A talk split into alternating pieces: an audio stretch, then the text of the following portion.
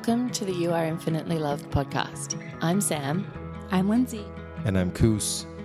We believe that loving yourself is the key to transforming every aspect of your life. And it's our hope that these conversations bring you one step closer towards embracing this truth. Hey everyone, welcome to another episode of You Are Infinitely Loved.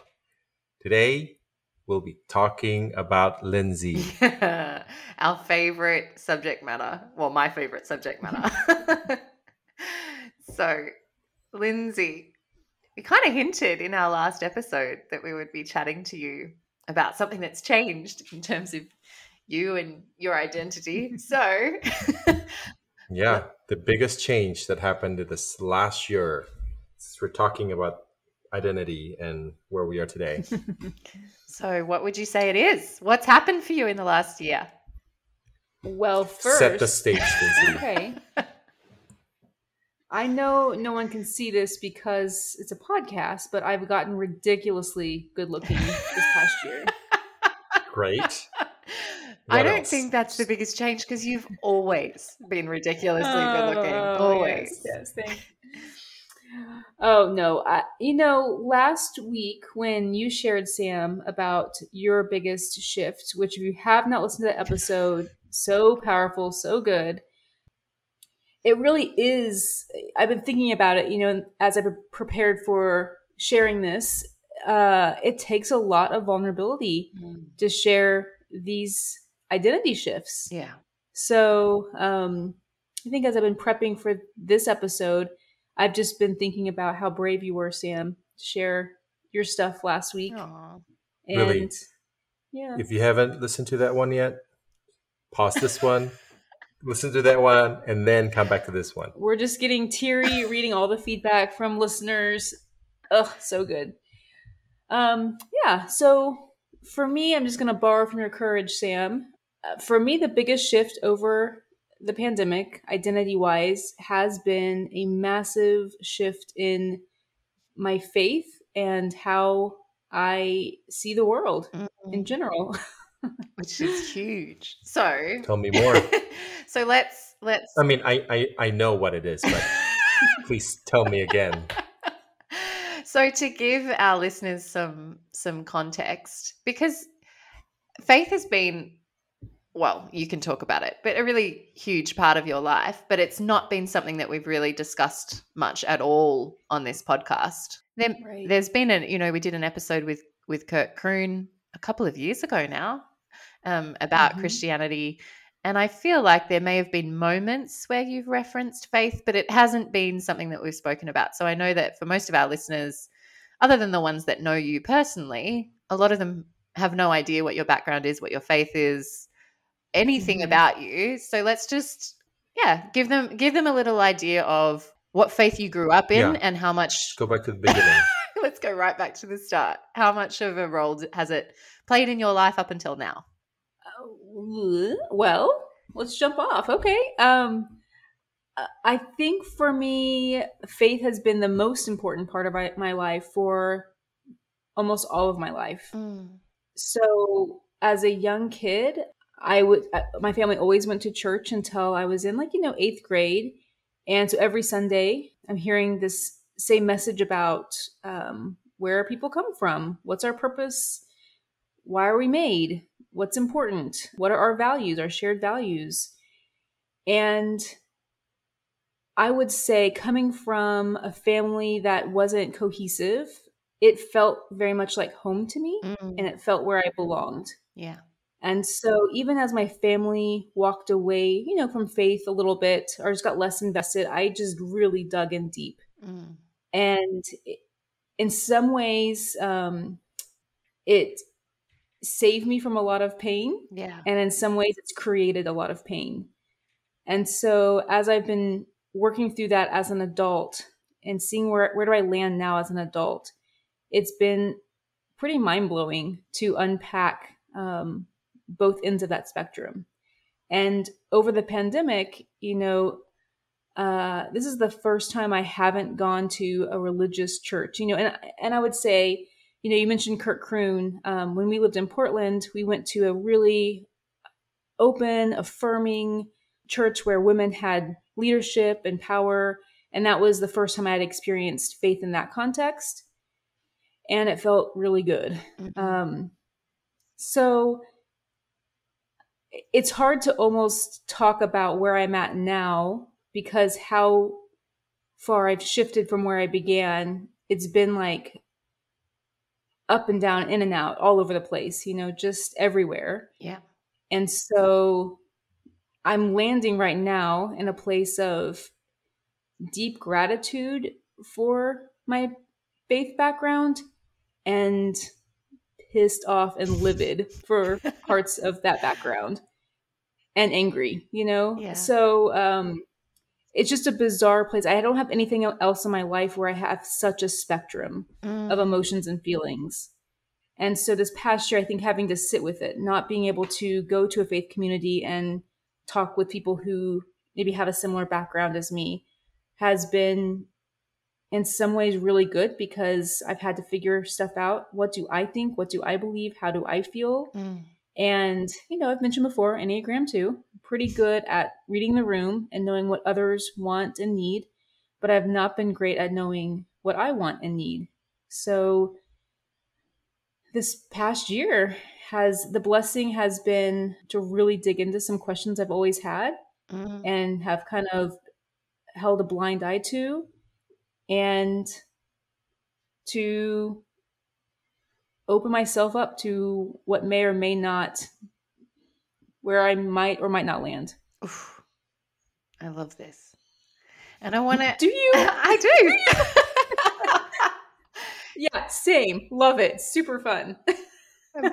As we keep talking about it, I just want to acknowledge, you know, it does take so much courage and bravery to talk about this stuff. So thank you for sharing because yeah, I know it's a it's a really personal thing to go into. Mm-hmm. You know, as you said, it's been the most important aspect really of your life up until now. Mm-hmm. Um, so I just want to again, I'm going to take you back, but I want I do want to get to how things have changed and where you're feeling now because I think that that's the interesting stuff. But after high school, you went to seminary, right? Did you go to? How did it- Uh, I went to college, and then after college, I went to grad school at a seminary. Okay, Yeah. And I would say, you know, to give you a clear picture of how straight I was, yeah, straight and narrow, when I went to college, I was just deep in um, religion and faith and Christianity was massively every part of my life. And I was very proud of that. Mhm. Um, I led a very outwardly straight and moral life. I never drank. I didn't have sex before marriage. All Mm. these kind of big tenets of this um, of faith culture. yes, And I was very judgmental because I thought this is easy to do. This is easy to follow the rules. Mhm. And you're kind of an idiot if you're not doing that because you're going to get hurt, you're going to get in trouble. And so that's the place where I'm like, you know, I didn't get pregnant as a teen yep, and I never got drunk and, you know, slept on a park bench. Um, I didn't have those experiences. And I've always felt really proud about that and glad and thankful. And so that's where that, that gratitude comes into place. Mhm. Um, yeah, my because my family wasn't cohesive i had a church family they were my chosen family for sure yeah, and especially in college i had a really close knit church family. Mm. and after i graduated college i worked at the, at the church that i had spent years at. And then i went to seminary a really um, conservative seminary for my graduate degree. Hmm and through all those times, I had relationships with incredible, loving people yeah, who truly saved my life, you know, gave me the love that I needed really desperately yeah, and gave me security um, emotional, mental, physical, financial, all the securities, you Yeah. know. Um, and so, even talking about this, I've struggled to feel like it's almost a betrayal to them Mm. and their investment to go on a different Mm. path. And so I think that's where like when I start to feel like talking about this, like I just like feel it in my throat. I'm like, "Ooh." um, because it does feel like an being ingr- ungrateful. Mm. Disappointing For- though. Yeah, for the people who invested in me so deeply Wow. and loved me so well. and yet, And so that's the that's the beautiful part. But this other flip side is recognizing how much I had to agree to to fit in the box. Yeah. You know, to be loved and to be accepted. And that's the part where I feel, you know, the anger and the bitterness. Mm. Because I wonder, I look back and I say, if I wasn't agreeable to the unspoken rules, Yes. um, would I have been accepted and loved? Mm. You know, I don't know. You know? So it's super interesting everything you're saying because you're talking about, you know, these people were your chosen family and they gave you, Mhm. yeah, security, belonging, safety, all the things, and how grateful you are for that. But as you just put it there, it's what I heard you say was that it was almost like a a bartering system where you got all of that, but your end of the bargain was that you followed these rules. Or at least that's Right. whether that whether or not that's true, you know, Right. potentially so many of these people, and let's hope, love you unconditionally, irrespective of what you believe. Right. Um, but was it? Do you find that, or I guess when was it that you started to even become aware of the rules that you were following, and start questioning whether or not these rules actually aligned with with your own Mhm. vision for the world, your values, your like? When did you? You know, it sounds like when Mhm. you're young, you just kind of follow rules that you're told, and without even Mhm. really questioning them. So when did the questioning part begin for you? When did it all begin to fall apart? um, I would say, even as a young child, I could sense the patriarchal part of of faith system to be like, hold up, like wait a second. Mm. You know, even as a young child, being like, so ladies can't be pastors. Okay, that feels off to me. Um, but you have an equally important role in this other way. Okay, I can settle for like that. That makes sense. I guess I can I can land there. I think it so that part was always nagging on me. And I remember thinking like, man, I really wish I had been born a boy so that I could be a pastor someday. That just felt Mm. like what I wanted to do. It felt like the coolest job. It felt important. And so yeah, I, I just had that was the I think the not the beginning, but that's always been a sticking point for me. Not feeling like it's fair that there are these gender rules that that aren't what I want. Yeah. And so even, you know, finding a place in Portland towards, you know, more recently and finding a place where women truly were seen as equal in word and deed. You know, not equal as in we have equal jobs, but they're different jobs, Mm. but as you have any job you want here. Yeah. You know, um that was so healing for me Mm. to know that okay, if I want to do faith, there's this way to do it in a way that honors that all people are created equal. you Yeah. know, um, including you know going to a, a, a church that was um, LGBT plus friendly Yeah. and not just friendly, but people in leadership and engaging, and um, that felt really healing to me as well Mm. um, to see that play out. So yeah, have I gone way off? No, you haven't gone off at all. Certainly, from my perspective, I, you know, I, I, faith did not play a huge role in my life at all, but I was brought up Catholic, and when I came to Portland and and was able to go to your church and and see what that church was like, it, it, for me, it was the most inclusive inclusive church that I've ever been a part of. You know, so. Mhm. So I guess what's interesting about that is, you know, having now moved away from Portland and moved moved to Austin, and Mhm. as you say, kind of stepped away, I guess because of COVID, you know, not going to church at all.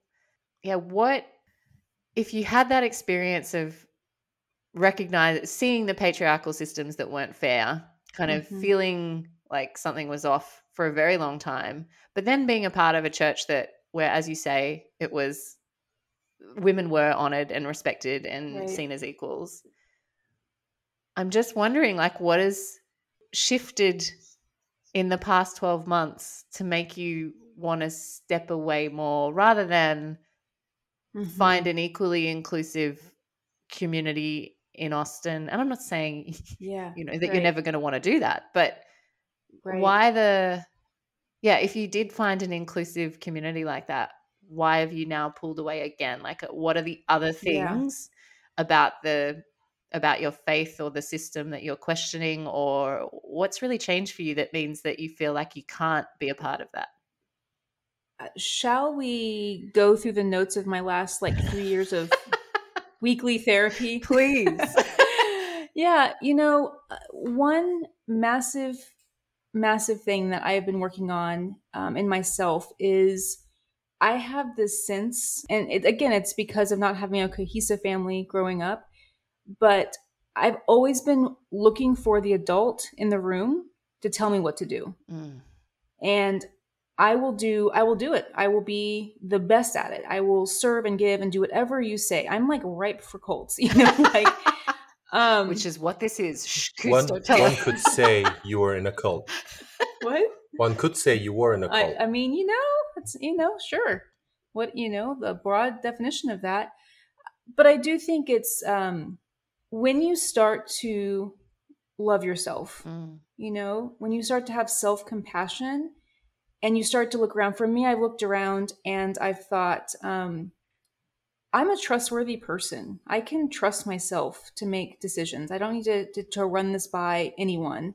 I'm a good person. I'm trying my best. I'm not perfect. I can own my stuff when I when I mess up, and I do. I try. Learning to be the adult in my own life and be the leader of my own life has been the most I don't know powerful revelation for me. Mm. And so, so much of what church provided for me for literal decades is this container that the church, God, this this outside thing, um, gave me rules and, and structure on how to identify and be a good person and how to be loving, how to have purpose. There is so much purpose. We're all working on this thing together, purpose. And so the past year stripping that way even uh, you know further back and to say if if i'm not a person who goes to church and expresses faith in that way what's my purpose Mm. um there's answers for everything how people are created um, where you go when you die all these things are just you know given to you Mm.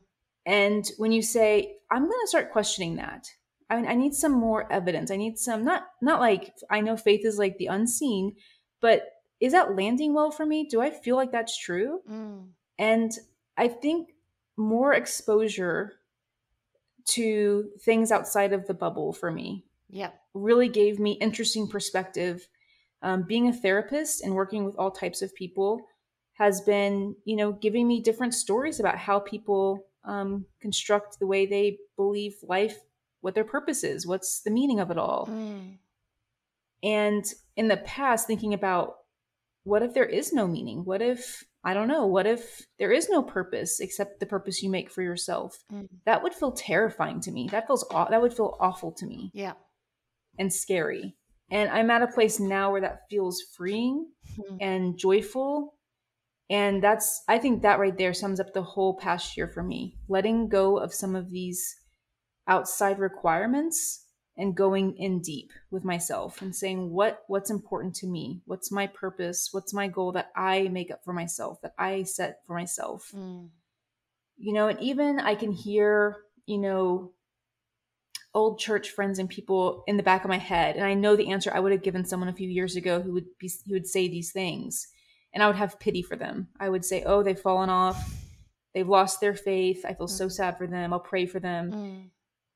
and so i have been you know hesitant to share this opening or this loosening up of what i've held on to for so long because i don't want that pity. And i because i feel the best i've ever felt in my life. And and i know again people hearing that um, who are still in that faith tradition will won't be able to hear that truly and so that need to be understood Mm. um, feels really important to me and knowing that i likely will be misunderstood or pitied or shamed or whatever you know whatever it is that has kept me pretty quiet and tight-lipped about the changes i've been going through That is so powerful. And I think something that so many people can relate to are these aspects of ourself that we hide because we are predicting or pretty sure of what the reaction of our peers, our family, our friends, Right. our whoever, what what they're going to think about it, and we almost know mm, they're not really going to get it. So rather than Right. say it, I'm just going to hide it. Yep. And And I think that's the self betrayal I've been doing for so much of my life is, well, I don't know that I agree with that or that checks out for me. But to be included in this group, I just got to keep that quiet, keep that part of me quiet.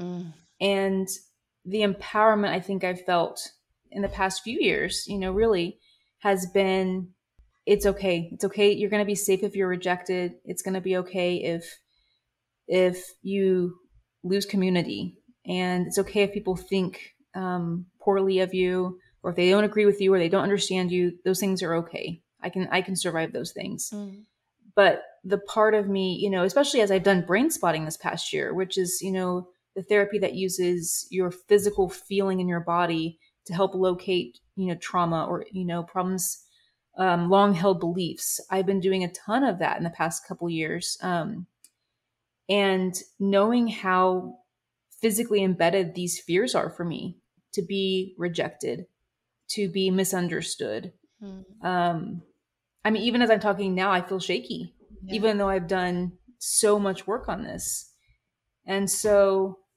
it, it really is like being naked on stage is um i'm it feels like i'm putting myself up to be rejected or to be misunderstood or villainized yeah.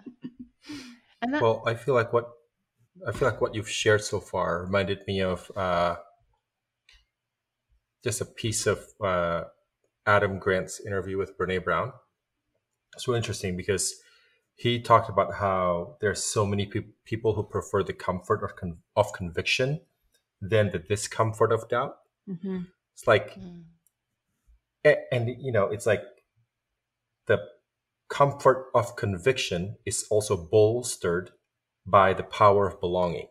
You want to belong somewhere. Mm, you know when you're at the church system you feel like i just want to belong. Hmm and so i'm going to double down on yes i believe in what you believe in then. Mm. A hundred percent. right. I would I'll, I'll just do what I, I need to do. Uh, i just want to belong. Right. and, And, especially with my family being the way it was, that was totally motivation. yeah.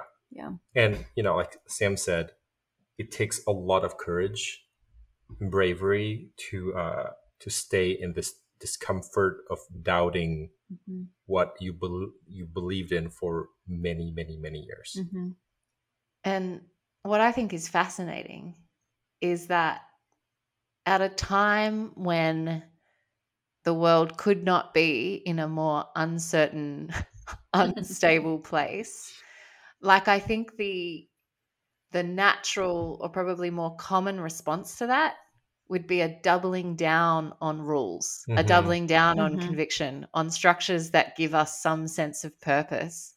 So to me, the fact that at this time you've decided to also step away from this thing that gave you so much comfort and rules and belonging and structure and security and safety is like mind blowingly brave.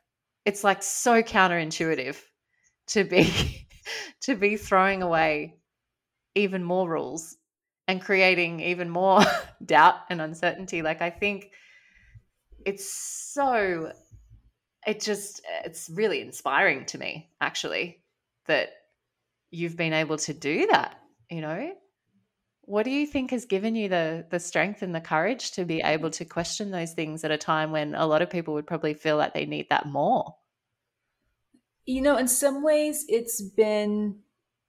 Hughes is pointing to himself right now. Just want to let you know that. apparently it's Koos It's all Koos Koos. is the answer I've now given him permission to lead my life. JK. JK, JK. You know, but it's it's both been so hard and also so easy. Mm, And the easy part is because as I've started to like collect the data, but then also do the brain spotting work, um, connecting my mind, my beliefs, I know that I'm a trustworthy person and that I am a I'm a good parent to my kids. I keep them safe and well and nurtured, and I do that for myself too.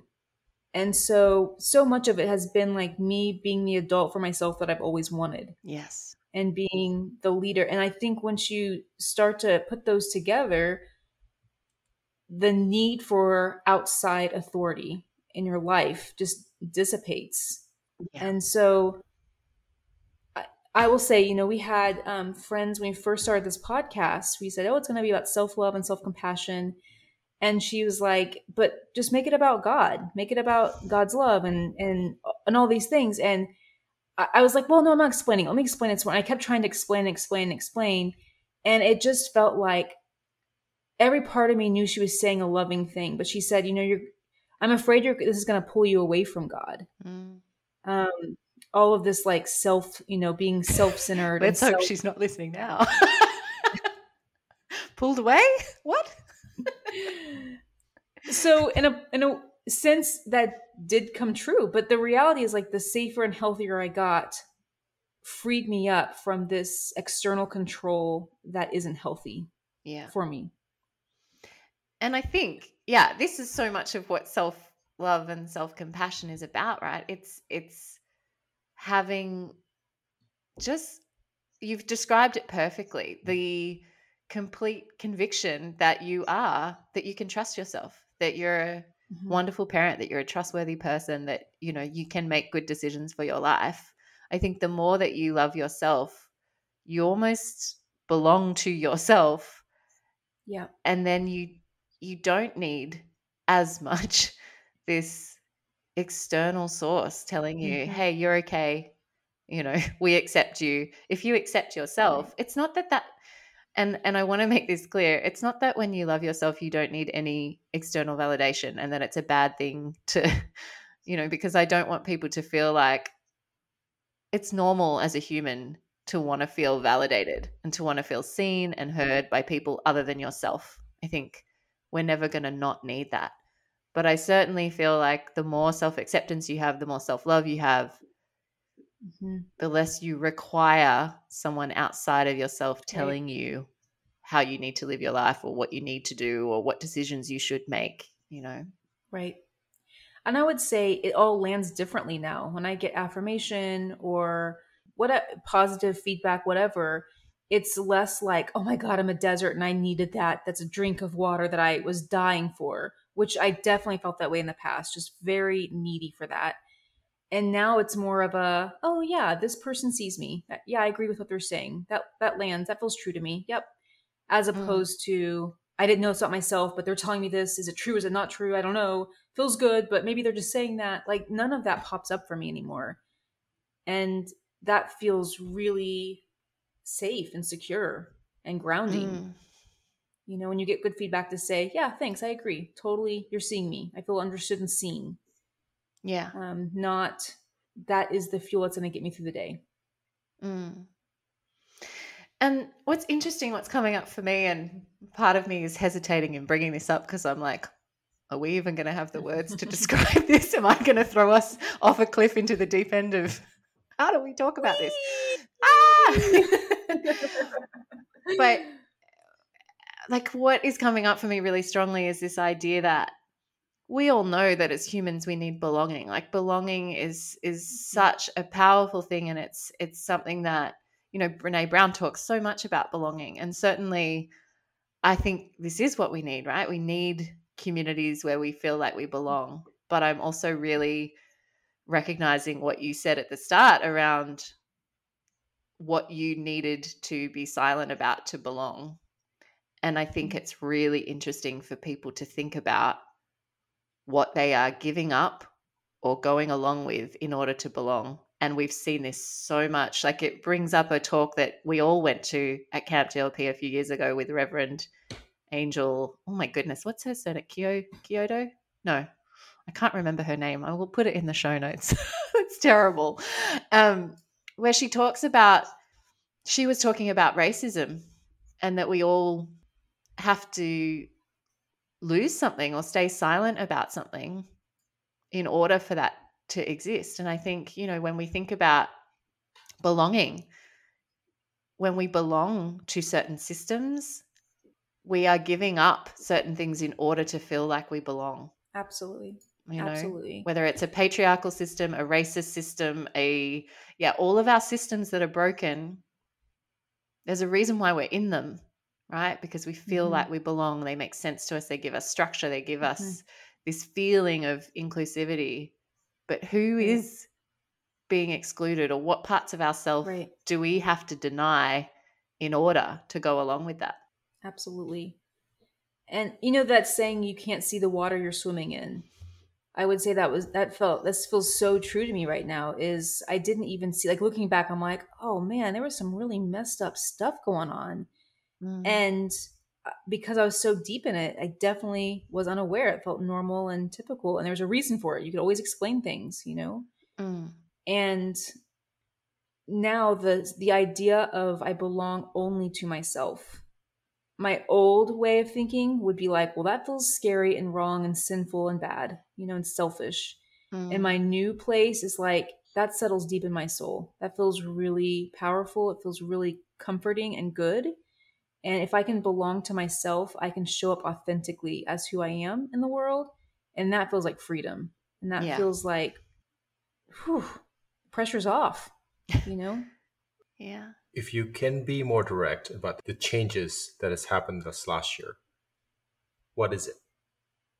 Like I can imagine questions coming up like, "Oh, are you no longer spiritual? Do you no no longer believe in God?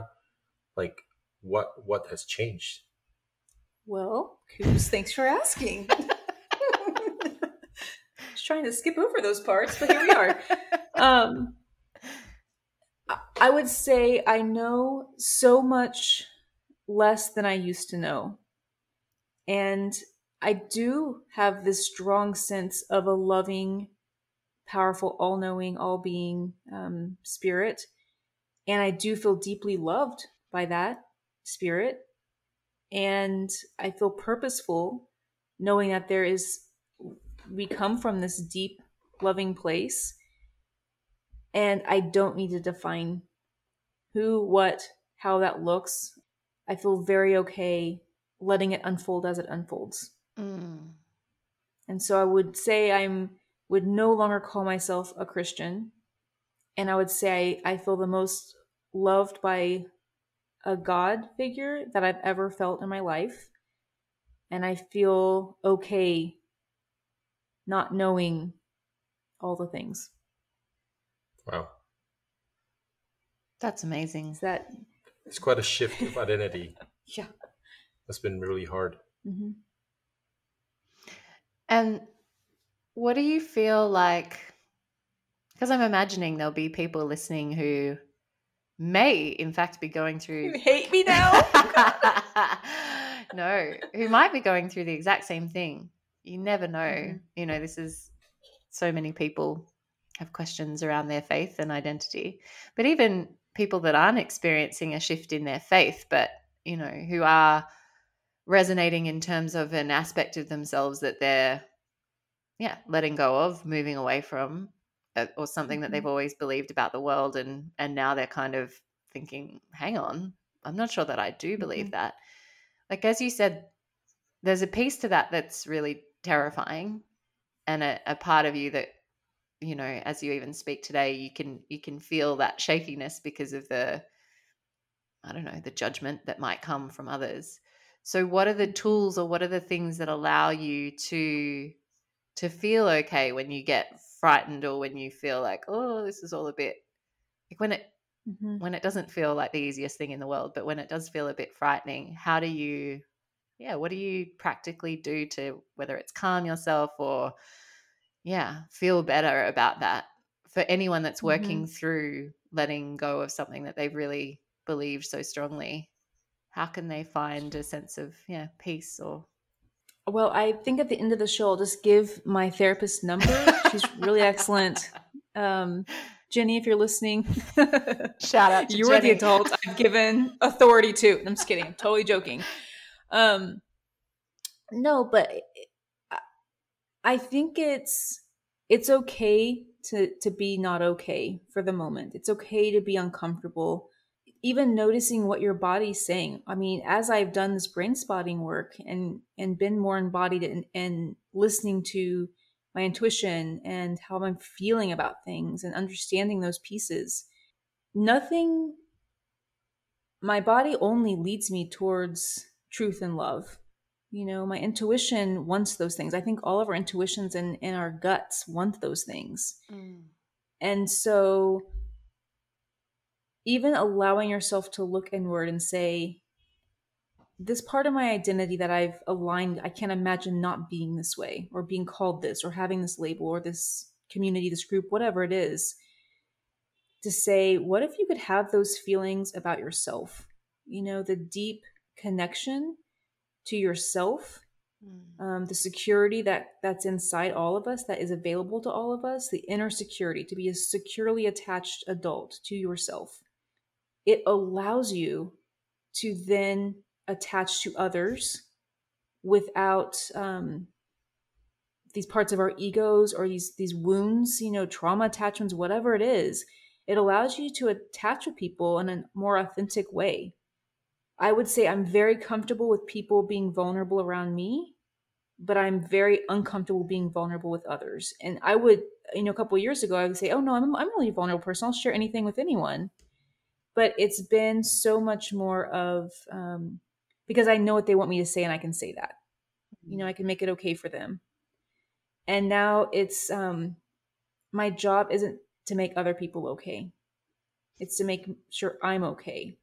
And I my job is to take care of me.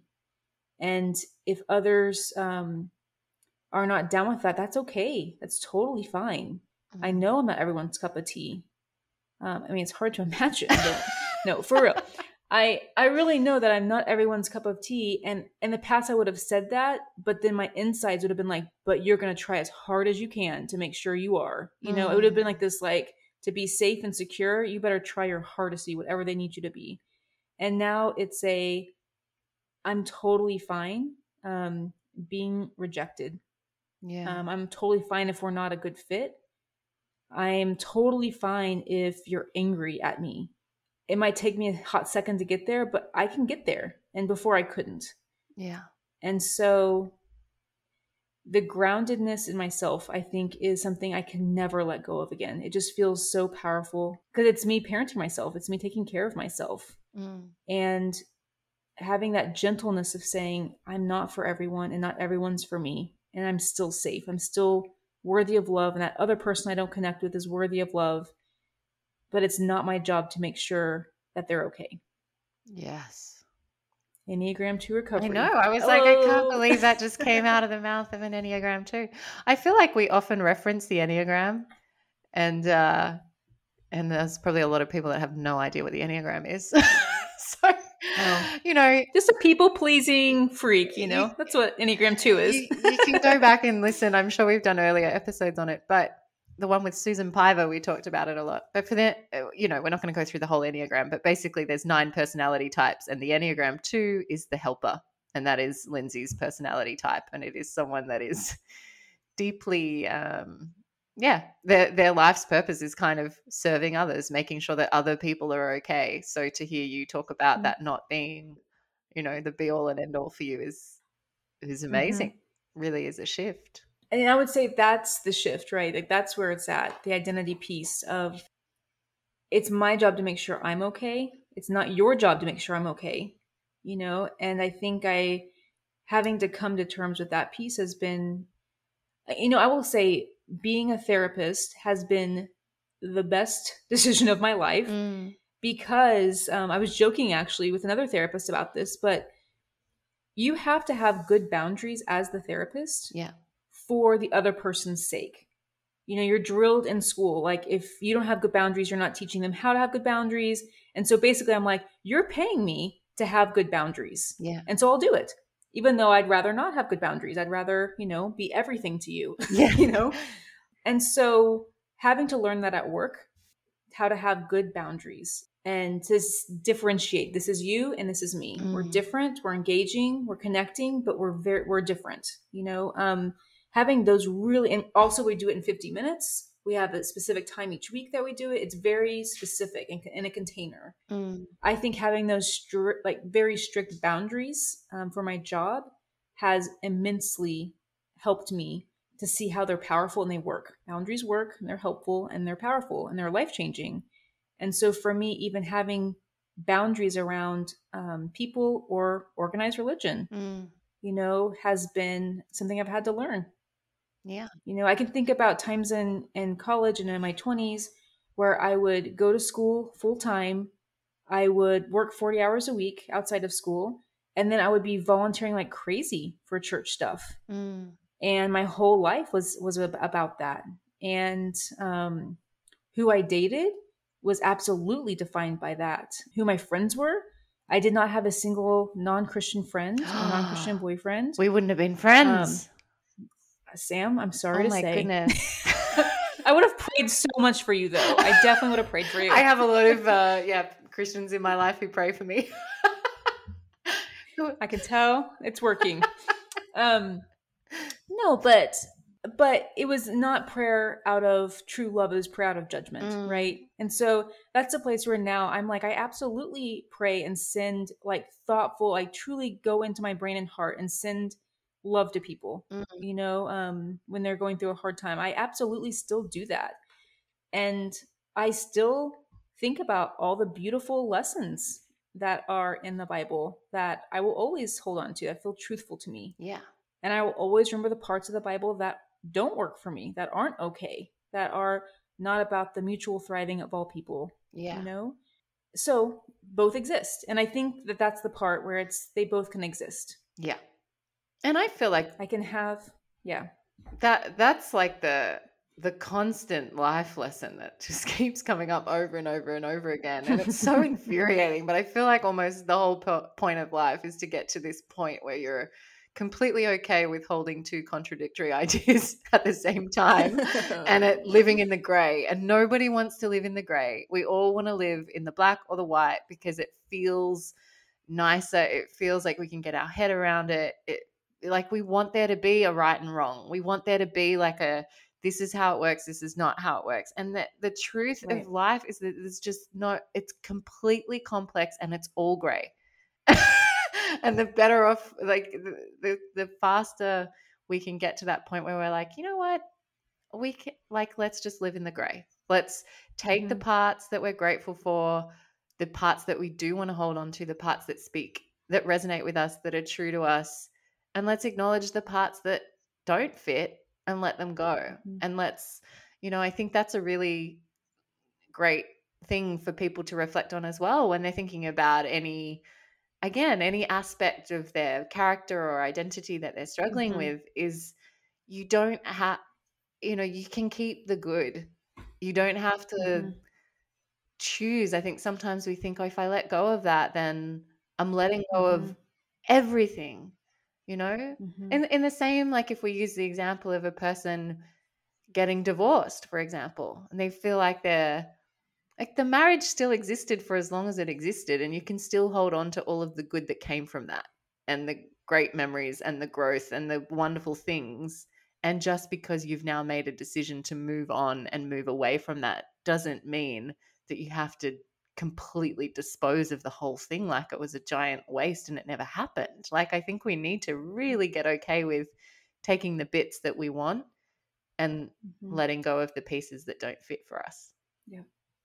And I would say, what does it look like to live in the gray more Mm. and to have I think I think a part of self-loving is saying, I don't know.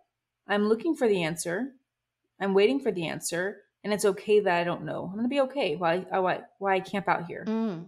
And you know, and I would also say it's also this is maybe a little more controversial. I think it's okay to go from one end of the spectrum to the complete other end while you're trying to figure out what the middle is. Mm. Um, I wouldn't be lying if I didn't say that I wasn't truly angry and like repressed anger for years, Yeah.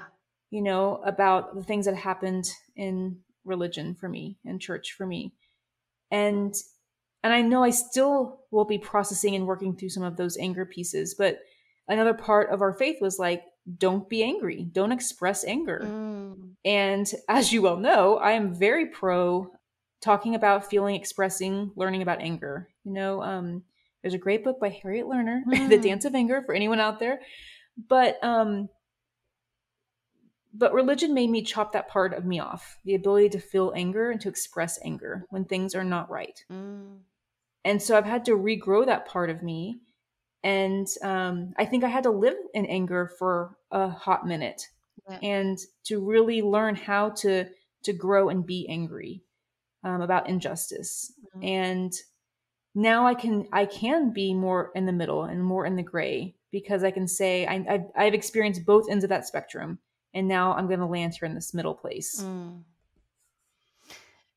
And as we talk about being in the grey, and even thinking about what I just said about taking the pieces that work for you and letting go of the rest, I can hear the cultural narrative of you know these people that say, "Well, you can't just pick and choose. You can't just cherry. Right. You can't just cherry pick the bit. Why can't we pick and choose? Who who came up with that statement? Like, where is that coming Mhm. from? But that is a very strongly held belief that you can't yes. just pick and choose the bits that work for you. If you sign up to something, you sign up to the whole thing. And I think that narrative is part of what has got us into so much trouble because that is where we have to, if we're not allowed to pick and choose, if we have to take it all, then we have Mhm. to silence the parts of ourselves that don't agree with certain parts because we're not allowed to pick and choose. And I'm saying, come on, people, pick and choose. like, pick- And that's really what you're saying, though, Sam, is about having authority over your own life. That no one gets to tell you you can you have to do it this way. The reality is you got to be honest with who you are, Mm. and you have to first be honest with yourself about it, and then second be honest with others about it. yeah. And knowing full well that the inner security needs to be pretty solid before you you let it out. You know, Yeah. or there's going to be some pretty gnarly fallout. I think. Oh, completely.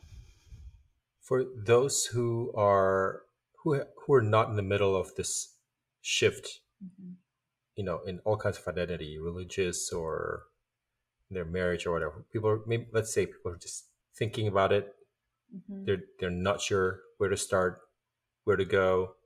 Do you have any tools or advice you can give them? Any mantra that you've found to be helpful as you went through this transformation? Mm. Ooh, Coops, good question. Um, I would say all of us, every one of us, are not going to escape life without having an identity shift. Mm. So there's just no way we're not all going to hit this at one point or another. And I do think it's going to happen over and over for us. Mm. And it has. You know, we've all had some experiences already, maybe not as um, powerful or eventful as some other parts, you know, but no one's who they are, you know, who they were in high school, you know. Um, it's fun to think about, like, right? Like the bully from high school could be like the sweetest little cherub ever now, you know? Yeah.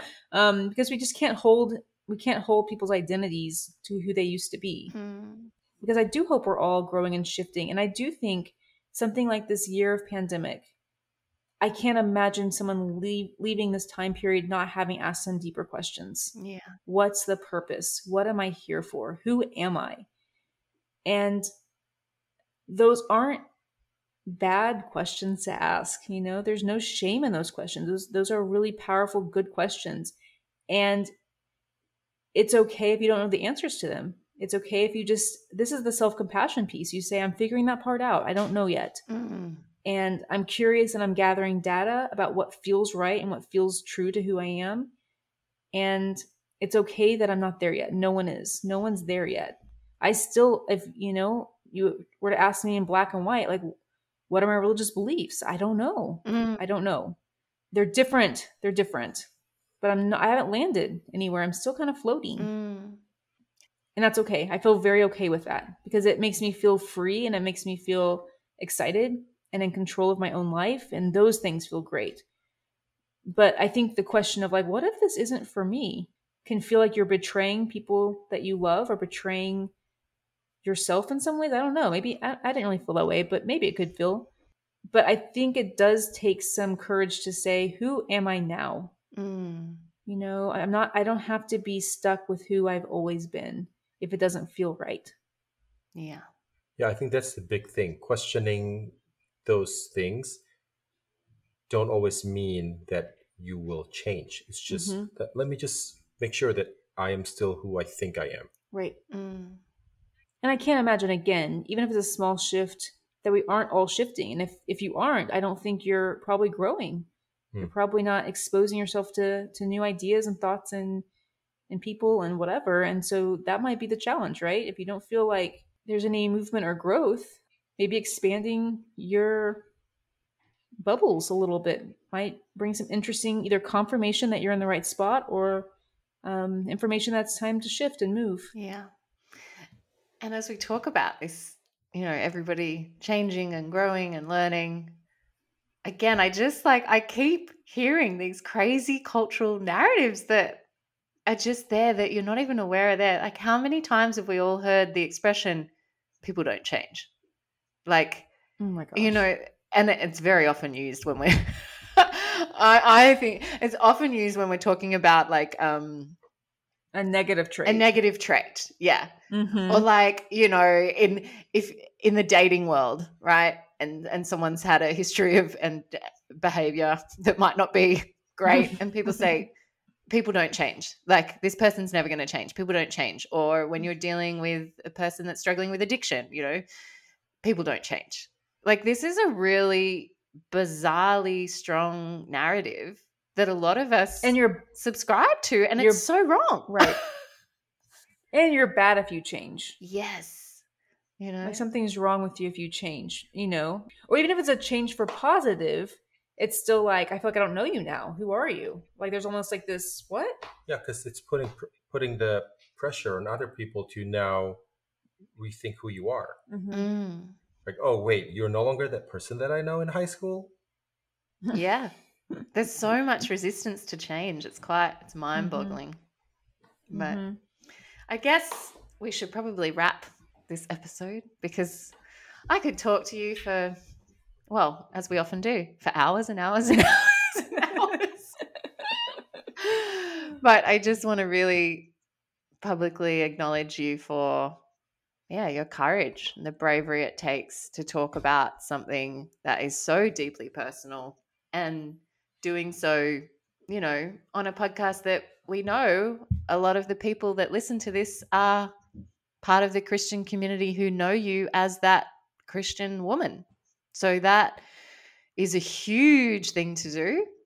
And I think you're stunning and brave and amazing. And I'm grateful that that you had the guts to do it. And I think it just again speaks to that that piece that we're talking about around having a groundedness and a security in yourself and knowing that no matter what the feedback is or the fallout is that that you'll be okay because Mhm.